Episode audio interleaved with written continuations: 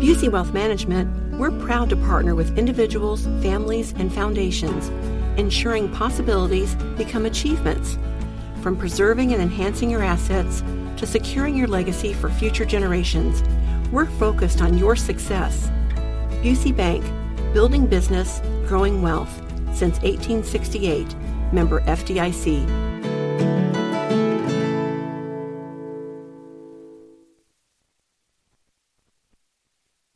Kevin McCarthy's true coalition partner on all things of substance has been the Democrats this Congress. He worked with Democrats on the debt limit bill, and only Democrats are really campaigning on that bill. That's just part of what Representative Matt Gaetz had to say before the next day going to the floor of the House of Representatives and filing the motion to vacate, meaning Speaker McCarthy should no longer be Speaker. All this because of a continuing resolution that was passed clean, if you will. But even though it was clean, it still did not give Democrats everything they wanted, did not give Biden everything they wanted, yet there were definitely Republicans who voted no, including in the Senate, one of them being Senator Mike Braun of Indiana. Tony Katz, Tony Katz today, always good to be with you. Senator Mike Braun joins us right now, uh, the senator from Indiana, also a candidate uh, for governor in the state of Indiana. And and sir, let's first talk about the continuing resolution itself, not the motion to vacate or anything about that just yet. You were joined by Senator Marsha Blackburn, Ted Cruz, Mike Lee out of Utah, Rand Paul out of uh, Kentucky. One could almost describe them as the usual suspects. What about the continuing resolution was unacceptable to you? So uh, we also had a couple newcomers, J.D. Vance and Eric Schmitt uh, that just recently got elected. So we're getting more. So the problem with the CR is it's the same song and dance. Uh, we've used that mechanism, Tony, in now the fifth year. This has more drama to it simply because uh, we have a slim margin in the House, but leadership in general, they like CRs uh, because then, first of all, we haven't done any budgeting that we've adhered to in over 20 years. I've been on the budget committee, and it's like a useless appendage uh, to the U.S. Senate because there's discussion on woke issues generally, nothing about reforming the place. So when you do default to a CR, you got to remember this whole journey started October 1st, 2022. So over a year ago. It's not like it snuck up on us, but they use it to cloak the system to where most senators don't have any uh, part of what we end up with. Use the government shutdown as a threat for urgency. So anybody that's voting against the CR is voting against the general dysfunction that it represents. So what it did do in this case, there was enough uh, concern about the southern border among Republican senators, finally. And there it went against what Schumer and McConnell wanted to do, which was to pass our own version that would have uh, had uh, Ukraine aid in there, very little attention to the border because Chuck Schumer's not interested in that. So that's kind of the general backdrop of where we're at. And Kevin McCarthy would be of any of the leaders – uh, the most willing to stick his neck out to say that something's got to give. But there are enough uh, conservatives there on the fiscal side, roughly 90 of them, that uh, said otherwise. And you can see in the U.S. Senate, there were only nine of us, even though another 10 generally would not like the dysfunction we've got. They generally won't buck leadership. So the the no was was predicated on the fact that dollars went places you didn't want them to. But as as I read the continuing resolution, nothing uh, about this CR added money for Ukraine. So was this a Ukraine conversation specifically? It was a border uh, discussion as well, which is the first time here recently that's risen to the level of importance and it needed to address those that want uh, more U.S. aid to Ukraine, but also don't want to decouple it from the southern border because politically, most Republicans and most Americans would probably figure what's happening down there is probably of greater significance of what's happening in Europe. That's not to dismiss it because it's a potential powder keg looking at it from several different angles. But, and then it's all couched in the fact that when I got there five years ago, we were borrowing a trillion dollars a year, record territory. Now it's a trillion dollars every six months. So probably most of the Senate senators voting against the House bill, that was a statement on sooner or later that will be the biggest issue when you throw Medicare trust fund going broke in about four years, uh, Social Security trust fund in about nine, and we've known both of those uh, items for decades. Not to mention, if you're good at arithmetic, the amount of interest we're going to be paying on the Biden budget of 42 trillion in debt in five years, 52 trillion in debt in 10 years. So it's got a lot of moving parts to it. Talking to Senator Mike Braun. You can find him at braun.senate.gov. Uh, let's go back to the continuing resolutions that they first wanted to put forward, where you saw the the whether you want to call it the Freedom Caucus or others saying no to it. Those certainly had uh, some more teeth. It's not that I'm supportive of continuing resolutions, but those would have had more teeth. Were there any of those continuing resolutions that you would have voted for? No, because all that spending, Tony, is not baselined on where we were pre-COVID, and that is the big thing that Americans have got to understand. Uh, we now have the federal government at way over 25% of our GDP, it's never historically been outside of a war over 20. We never raise in revenue more than about 17 and a half or 18 percent. So that is the reason none of us that really believe that is the biggest issue facing our country for future generations will vote against it, and that's on principle. So um, all and these CRs, by the way, remember, are the result of doing no budgeting and even appropriations. That's all cloaked.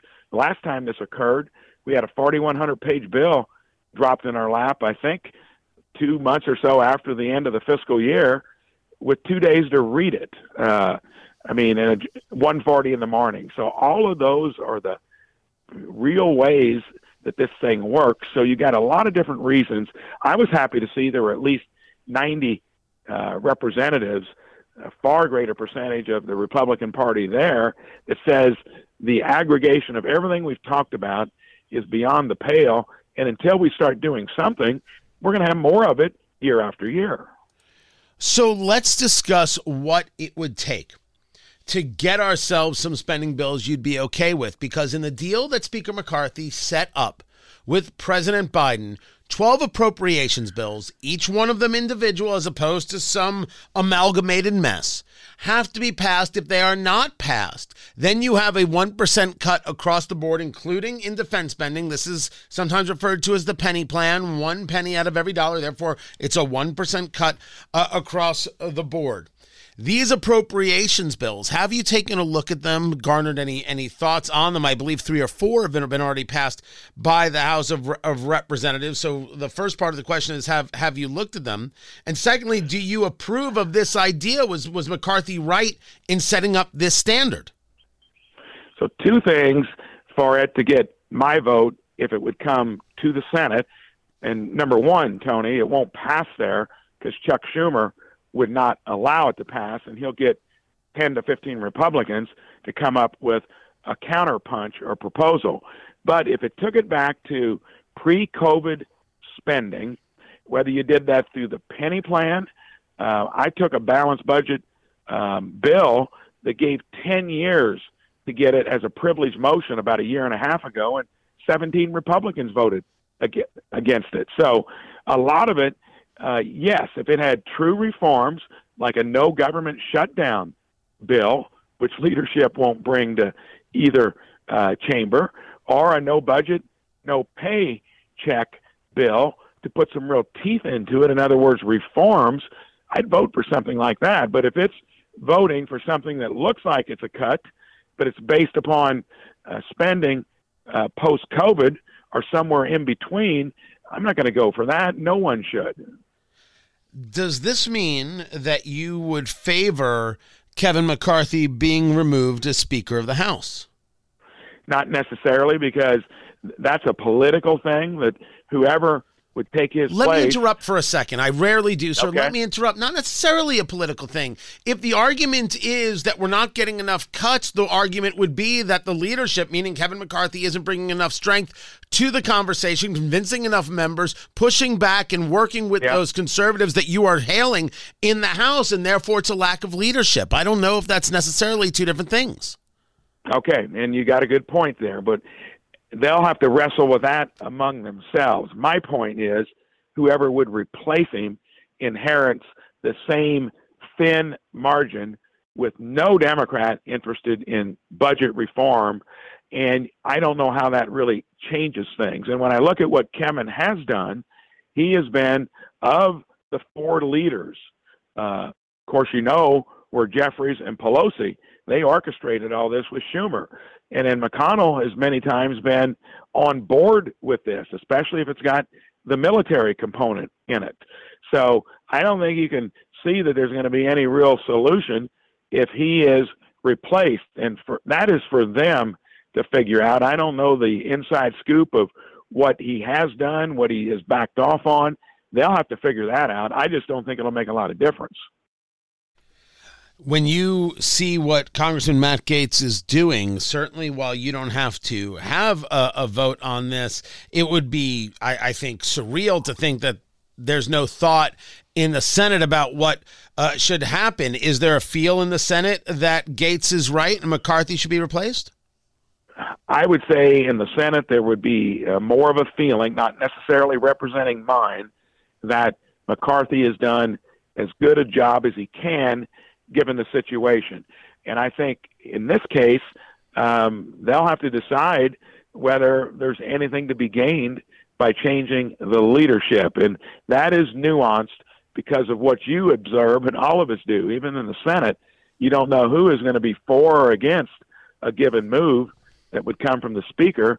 And until he would have more protection with a bigger uh, majority in the House, we'll see in 24, then I think you could really measure him for whether he's more part of the problem or he's more part of the solution. Talking to Senator Mike Braun of Indiana, candidate for governor in Indiana. You can find him at braun.senate.gov. Uh, on the on the border conversation, it would seem to me that after watching Governor Kathy Hochul in New York talk about how we need to uh, be working on the border and slow down. It seems that it's open in her words, and everyone's coming in, which is of course true, claiming amnesty uh, uh, when, or asylum, I should say, when of course they're not asylum seekers, they're economic migrants, which is a different conversation. Seeing what's happening in New York City, seeing what's happening um, in in Los Angeles, in San Francisco, across the country, that there would be a okay let us together work a plan to make this better. That plan does not seem to be in the offing. Are there no Democrats willing to work at all on creating a safer border? That is starting to wobble because when you get uh, the governor of New York and Mayor Adams saying, despite the fact that we were an open sanctuary city, we can't take it. And thank goodness uh, Governor Abbott uh, did something that at least wakes some of these knuckleheads up. Whether that's going to sink in in California, I think it's already apparent in places like Arizona. So I think that uh, pendulum is swinging back in favor of some type of border security. Now, who are you going to listen to? The Border Patrol, when I and about 16, 17 other Republicans were down there, shortly after Biden took over, they said clearly you're going to have to complete the wall in places where it doesn't need much to get it done and add some in high traffic locations and then throw more personnel and really show that you're going to do something about it. Don't let people come into the country uh, saying asylum when you know most of them are trying to leave a bad situation warranted for many of these places, but it's economic reasons. Biden has gamed it to where he thinks everyone coming in will benefit him down the road, the Democratic Party politically, and they are in, I think, now between a rock and a hard place. Because that was a big issue when I ran back in 18 for Senate it is a bigger issue now because it's amounting to about 250,000 to 300,000 people a month between uh, actual greetings at the border and the got-away category, which is now up to about 70 or 80,000, and they're not coming in here in a wholesome manner. Uh, they don't want to greet. And we're up to over 100 nationalities that are being brought in by the Mexican cartels, and they're paying a much bigger fee. It's got so many things that work against it if you got any dose of common sense. And yes, now's the time where we need to leverage it. And I still think it would be hard to get, at this point in time, too many Democrats in the Senate on board. When you talk about people starting to wobble, maybe an opportunity, you go back to March when you uh, put forward uh, a bit of legislation that would prohibit the purchase of U.S. farmland by those associated with the governments of Iran, North Korea, China, and Russia. Uh, the idea of the Chinese buying land near U.S. military bases and, and, and others, as being the Communist Chinese Party. Even Senator John Fetterman uh, in a kind of rambling statement, as often happens, discuss the fact that that our enemy should not be able to own land in the United States. You've got this introduced with Senator Tester of Montana in a very, very tough um, uh, reelection campaign in Montana. Are you starting to see move uh, on this legislation, the Protecting America's Agriculture Land from Foreign Harm Act? Yes, because when you talk about uh, Tester and Fetterman, you're at each end of the political spectrum within their party and uh, geopolitically, it's very clear that China and their cohorts uh, are going to be the issue down the road, and why we would not do something to put a wet blanket on that uh, with the behavior that China has exhibited uh, in terms of trade in general. A lot of people are moving their supply chains out of there, and there's good reason to do it. That gets very complicated as well. But no, that is a fairly high profile, significant bill that I think has a chance of uh, really gaining legs. Typically, it takes two or three Congresses, Tony, which is four to six years to get legislation of consequence through. This has got a chance of maybe moving more quickly. Senator Mike Braun of Indiana, braun.senate.gov, also a candidate for governor in Indiana. I appreciate you taking the time to be with us. More to get to. I'm Tony Katz, and this is Tony Katz Today.